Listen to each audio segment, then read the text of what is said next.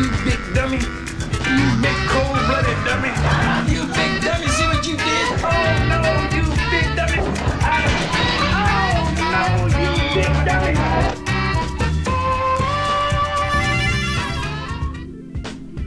All right, Josh. So the first big dummy of the week is going to go to Chuck Pagano looks like after that win over the, or after the loss to the uh, Rams, he kind of forgot who they were playing. You never really get into a rhythm. Uh, pass protection, um, lack of pressure, um, you name it. I mean, we got our asses kicked. And uh, credit 49ers and, and Coach McVay. You know, they uh, they played extremely well today.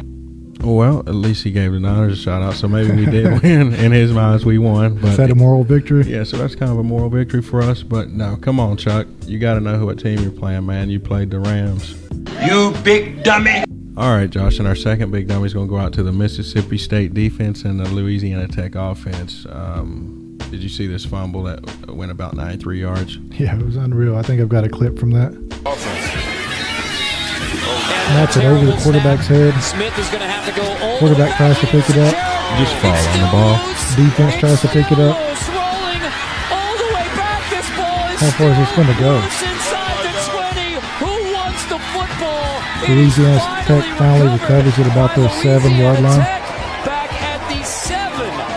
The greased pig off the snap. Yeah, so just bad offense and defense. Just that's one of the first things that you learn in football. Whenever there's a fumble, just fall on it. Stop trying to pick it up.